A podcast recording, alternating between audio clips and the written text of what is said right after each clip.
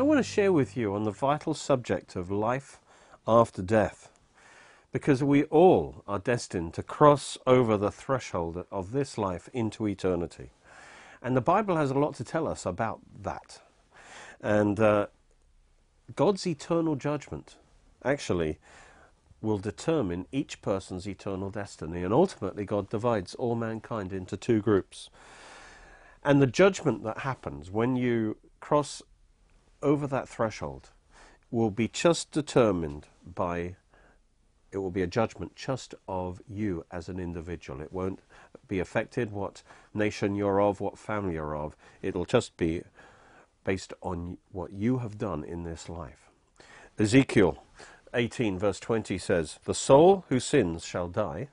The son will not bear the guilt of his father, nor the father bear the guilt of his son. The righteousness of the righteous will be upon himself, and the wickedness of the wicked shall be upon himself."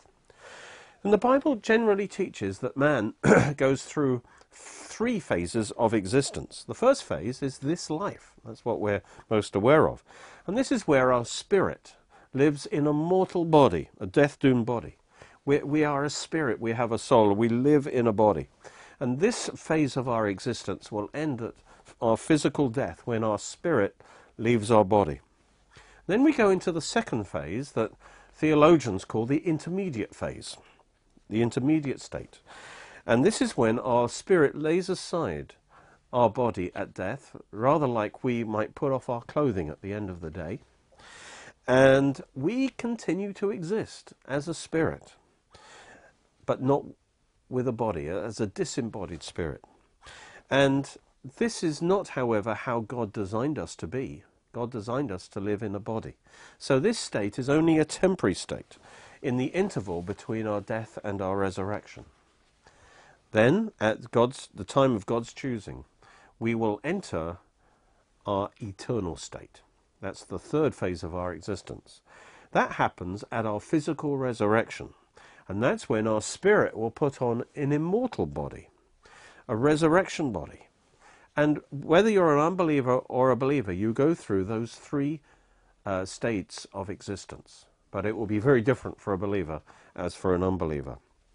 See, the Bible teaches that after death, the invisible part of man, his spirit and soul, carries on, and it lives independently from the body. This is called the immortality of the soul, and it's biblical. Although the body is mortal and subject to death.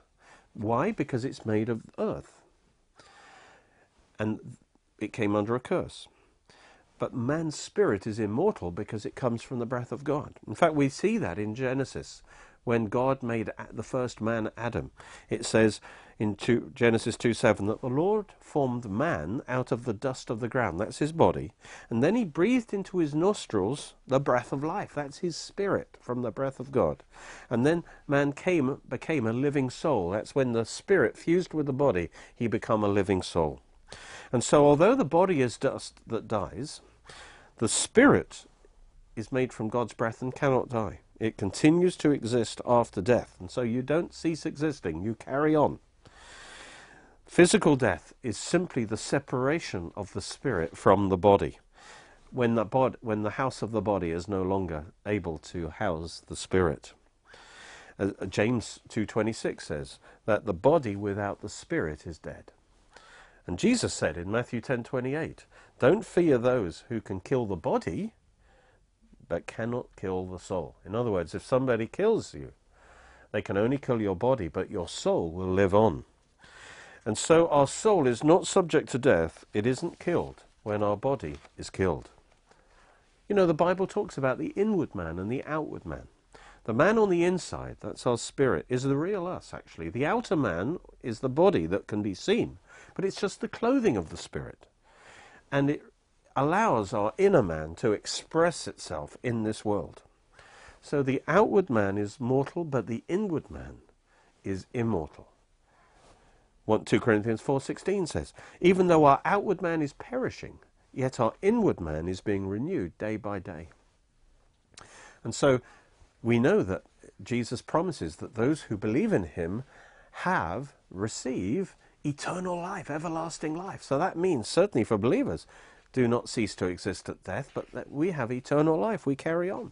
We don't go into some kind of unconscious coma or soul sleep. That's not the word of God. Jesus made this wonderful promise in John eleven when he raised Lazarus. Verse twenty-five, he says, I am the resurrection. That's speaking the resurrection for the body. And the life. That's the life for the spirit of man. He says, he who believes in me, though he were dead, that's physically dead, yet he shall live. In other words, he'll be resurrected again. And secondly, he says, that talks about him being the resurrection, but now he's going to talk about him being the life. Whoever lives and believes in me, in other words, your opportunity to believe in Christ is while you're still alive. Whoever lives and believes in me will never die. Well, it's not saying your body will never die, but you, your spirit will never die, because you will have eternal life. So your spirit keeps on living even after death. And so that's why Romans eight promises that nothing, not even death, will separate us from the love of God in Christ. See, our body is just our earth suit. It's like clothing that we take off at the end of the day. In the intermediate state, we will be unclothed for a time, but we'll continue to be conscious uh, until uh, the time to be clothed with an eternal body at our resurrection.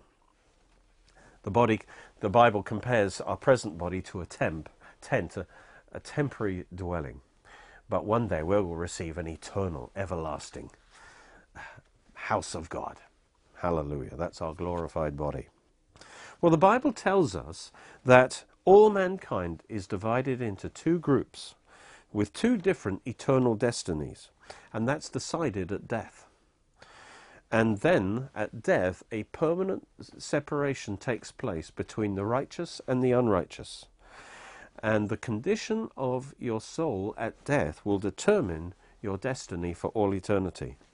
That's what Ecclesiastes eleven three says. A very deep verse, actually. It seems simplistic, but it says, whether a tree falls towards the south or towards the north, wherever the tree falls, there it lies. Now, the tree represents a man, and the tree falling is when he dies. And he'll either, when he dies, be pointing north, that is, pointing towards God, in which case he will remain in that state forever, for all eternity. Or, if he falls to the south, that means he, he falls in rebellion to God, in rejection of God, then he will be in that state forever. So the state in which you die, God positive or God negative, will be your state forever. That's what Revelation twenty-two eleven says. Let him who is unrighteous be unrighteous still. And he who is filthy, let him be filthy still. And he who is righteous, let him be righteous still. So in the eternal state, everyone stays in their state of righteousness or wickedness. You either die under condemnation or under grace. The Bible says you either die in your sins or you die in the Lord. Now, man is born in a state of sin through Adam. We're automatically guilty, but Jesus came to save us from our sin. And through his perfect life, through his death and resurrection, he provided salvation for everyone. He's the only hope of salvation. There is salvation in no other name, but those who call on the name of Jesus shall be saved. And so if you put your trust in Christ as Lord and receive his salvation, you are put into Christ. And you, if you die then, you die in the Lord. And his righteousness is put to your account. Hallelujah. But those who reject him continue to be in their sins. And if they die in their sins, they will be forever in their sins. In fact, Jesus said in John eight twenty-four, you will die in your sins if you do not believe that I am, that I am God. You will die in your sins. He's saying it's essential to believe in the deity of Christ. In other words, that Jesus is not just a good man, but he's the God man. God manifest in the flesh, that he is Lord. That's the Christian confession. It's the act, the first act of worship is when you say Jesus is Lord. You're declaring his deity.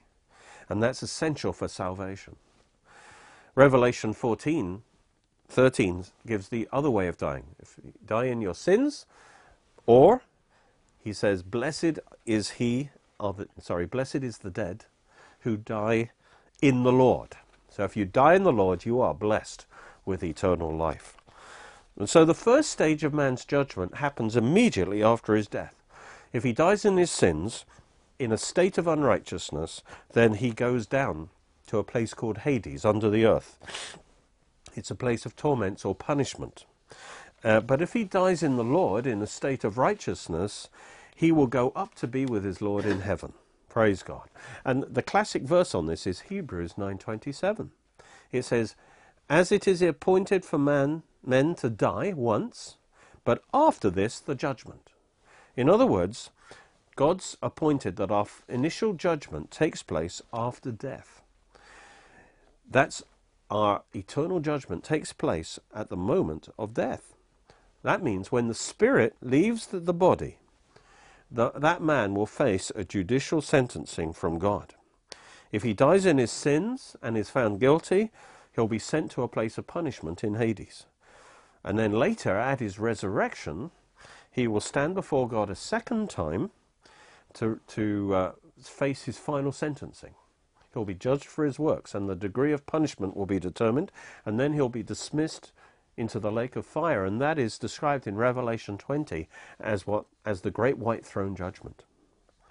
But there's another possibility Christ made possible. In Christ, he identified with us. He took our sins upon himself. He took the judgment that we deserved, the equivalent of eternal hell. And so if we accept him, we'll be saved, and we won't go to hell, but rather we go to heaven. Ecclesiastes twelve seven talks about this judgment at death. It says, "The dust," or the body, "will return to the earth where it was, as it was, and the spirit will return to God who gave it." So when the spirit's released from the body, it briefly comes before God, who then sends it to one of two locations, either a place of punishment or a place of blessing called paradise. But one's eternal destiny is fixed at death. That means it's so important to get right with God in this life. As I say, we go the intermediate state after death, whether it's in paradise or in that place of punishment in Hades. It's just a temporary state um, until the resurrection, when God will reunite our spirit to our body in the resurrection, and then we enter into our eternal state. Now, those who uh, die in their sins, as I said, don't have righteousness before God, and so they go to a place of initial punishment to await the resurrection, to the final judgment. Those who die in the Lord, in Christ, they are clothed in his righteousness, and so on that basis they go into a place called paradise uh, that we'll talk about. And so it's like our court system. It, there are two stages to any trial. First of all, the first stage is to determine guilt or innocence. That's the first trial. That happens immediately at death, whether you die in your sins or in the Lord. And then you, you have to wait. And then the second time you appear the judge is for your sentencing. For a believer, we come before the judgment seat of Christ, and we are... He, we are judged according to our works, and we are given uh, eternal rewards according to how we've lived. But for the unbeliever, when they stand before the great white throne, again that is sentencing, and the degree of their eternal punishment is then determined um, by uh, the Lord at the great white throne. And so it happens in two stages, for believers and for unbelievers. Well, isn't it so important that we share the gospel, that we tell people before it's too late, because they've only got this life to get right with God? But this life, although short, is very, very important, because what you decide in this life actually determines your eternal destiny, because at death, God divides mankind into two, two groups. You either die in your sins, which means you going into a place separated from God, a place of punishment, or you die in righteousness, because you have received Jesus Christ as your righteousness.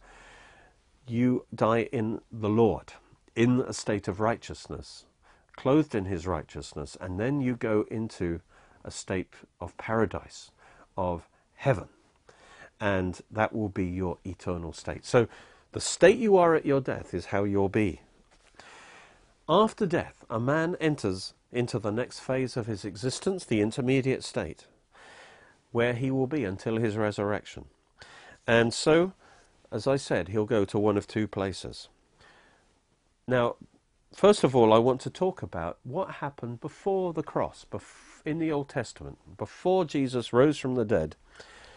All believers and unbelievers went down to a place called Hades, or the, that's the Greek name for it, or Sheol, that's the Hebrew name for it. It's a place under the earth, a place for departed spirits. So in the Bible, the body would go into the grave, but the, uh, the soul would go down to this place called Sheol. Now, a major change happened at the resurrection of Christ that we'll, we'll talk about.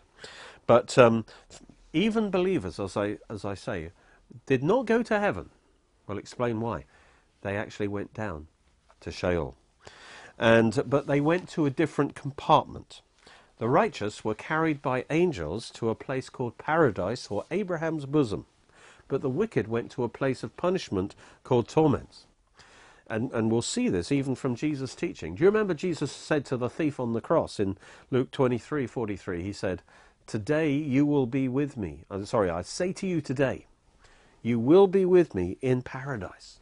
And paradise is the name of the palace garden of a king, a beautiful place. And Jesus assured that thief on the cross that he was forgiven. And he wouldn't go to a place of punishment at death, but rather he would go to paradise, a place of blessing. And Jesus spoke of this as a real place. And the Jews believed that, of course, because it's true.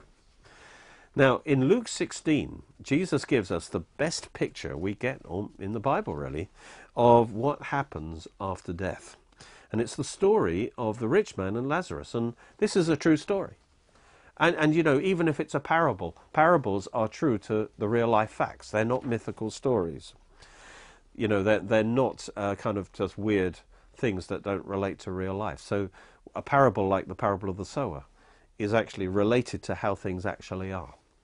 So Jesus, in this story of the rich man and Lazarus, he taught that after death the soul lives on and is fully conscious. And we'll see that both the believers and the unbelievers are fully conscious. They have memory, they talk, they experience. And so this tells us what the intermediate state is like for both believers and unbelievers. Let's go there to Luke sixteen. It says, verse nineteen, "There was a certain rich man who was clothed in purple, fine linen, fed sumptuously every day. And there was a certain beggar named Lazarus, full of sores, was laid at the rich man's gate, desiring to be fed with crumbs which fell from his table. The dogs came and licked his sores. And so it was that the beggar died. But he was a believer, and he was carried by the angels to Abraham's bosom." Abraham, of course, is the father of all believers, and so the place is named after him. And so, because you believe like Abraham believed, and receive righteousness from God as a gift, like Abraham, you go to Abraham's bosom. "The rich man also died and was buried, and being in torments." Now, the rich man goes to a different place called torments, or that means a place of punishment. And notice where torments is, it's in Hades. Hades is this invisible realm under the earth. "So he's in torments in Hades, and he lifts up his eyes, and he saw Abraham afar off, and Lazarus in his bosom." So notice, even the believers were within sight of the unbelievers. So they're also in this invisible realm called Hades, but in a different compartment. Both men continue to exist after death. But they were, and they were both in this invisible realm under the earth, but were in two different compartments, which shows that there's two different destinies after death, of the righteous and the unrighteous. The believer went to paradise, but the unbeliever went to a place of punishment. But they could see each other. They're in the same realm. They could communicate with each other. And I want to say that something changed. After Christ's resurrection, Jesus made it possible Uh, for believers not to go down to Hades, but to go up to heaven when they die. Well, torments was below paradise because he had to look up to see uh, Lazarus there in Abraham's bosom. Uh, let's read on. The rich man cried and said, Father Abraham, have mercy on me. Send Lazarus that he may dip the tip of his finger in water and cool my tongue, for I'm tormented in this flame. So it, there's a flame and it's a place of punishment. But Abraham said, Son, remember that in your lifetime you received the good things, and likewise Lazarus evil things. But now he is comforted and you are tormented. And so the, Abraham's bosom is a place of comfort, whereas the other place is a place of punishment. Well, the torments, this place of punishment and flames, is like a, a palace dungeon. If one is the palace garden, the other one is the king's palace dungeon. It's a holding cell for those under the condemnation of the king, where they have to wait for their final sentencing and assignment to their final place of punishment, which is the lake of fire. And notice what Abraham says next. He says, besides all this, between us and you, there is a great gulf fixed, so that those who want to pass from here to you cannot, nor can those from there pass to us. So these two compartments for the believers and unbelievers were separated by this great gulf, which in other scriptures is called the abyss or the bottomless pit. And this is actually the prison of fallen angels and demons. So Hades has at least three compartments, or it did before the cross: paradise, torments for unbelievers, and then the abyss for angels and demons. And whether you go to one or the other depends on the choices you make in this life. And Abraham said, once you die and you enter that place, it is not possible to cross from one side to the other. So if you're if you're in torments, you can't get out. It's too late after death to change your mind. And this is a, a real story about uh, conscious experience after death. Notice the rich man, he saw, he willed, he desired, he felt heat, he felt thirst, he, he talked, and we'll see he even had concern for his family. And Lazarus and Abraham, they were conscious after death as well. So this idea of soul sleep is not right. Well, in the Old Testament times, this is the picture of what happened. Everyone went down to Hades, even the believers. But what Jesus did something to change that. Before Jesus died and rose again, you see, before he brought in the new covenant, it was impossible for anyone to be born again. So it was impossible for their spirits to go to heaven. You see, when they believed, like Abraham, it was reckoned to them for righteousness. They received righteousness, imputed legal righteousness. They were forgiven. So that's why they didn't go to a place of punishment. But righteousness was not imparted to their spirits. Their spirits were not yet made perfect. And so they couldn't go to heaven. Jesus said that the new birth is essential to go to heaven. But, but the reason is that the new birth, as described in the New Testament, is actually through the resurrection of Christ. Peter says you're born again through the resurrection of Christ. So before Christ was risen, it's not possible for Christ's resurrection life to be applied to your spirit, for you to be born again. And so their spirits needed, uh, couldn't go to heaven. Jesus said, unless you're born again, John three, you cannot see the kingdom of God. He says you cannot enter the kingdom of God unless you're born again. You must be born again. That which is born of the flesh is flesh. That which is born of the spirit is spirit. So your spirit must receive a new birth in order to actually enter the kingdom of God. And so before the resurrection, heaven was not populated by men. Even believers went down to this place called paradise. That's why Jesus said in John three thirteen, he said, no one has ascended into heaven, but he who descended from heaven, the Son of Man. In other words, no, no man had gone up to heaven at death. It was not possible because everyone uh, died uh, without being born again. And so that's why they went down.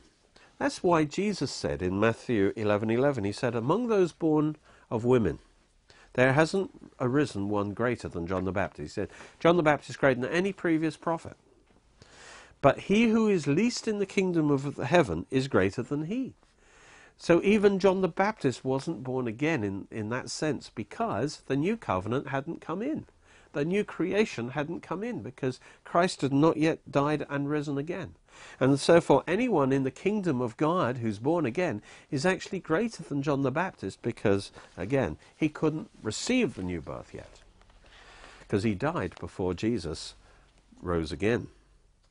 And so until Jesus came and rose from the dead, people were spiritually dead uh, in Adam.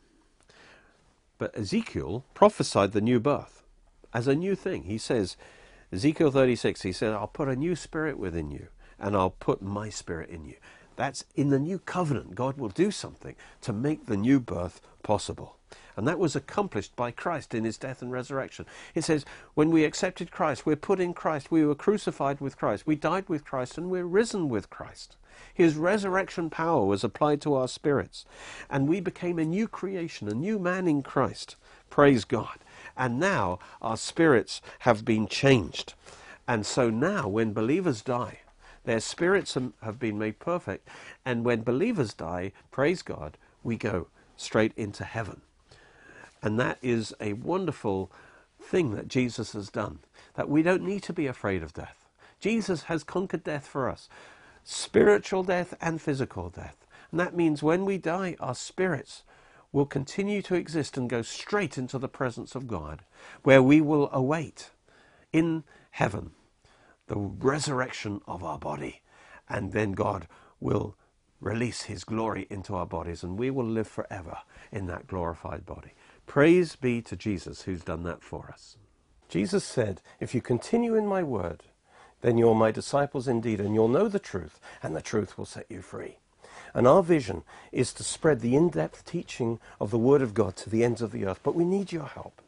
And on our website, oxford bible church dot co dot uk, you, you can find the, a way you can help us financially, and we would be so grateful. Thank you for watching.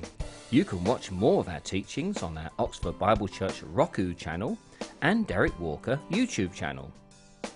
You're most welcome to join us at our church services, which are every Sunday at eleven a m and six p m at Cheney School, Headington, Oxford, O X three seven Q H. You can order C Ds, D V Ds, books and other great products from our online shop at w w w dot oxford bible church dot co dot uk or by calling oh one eight six five, five one five, oh eight six.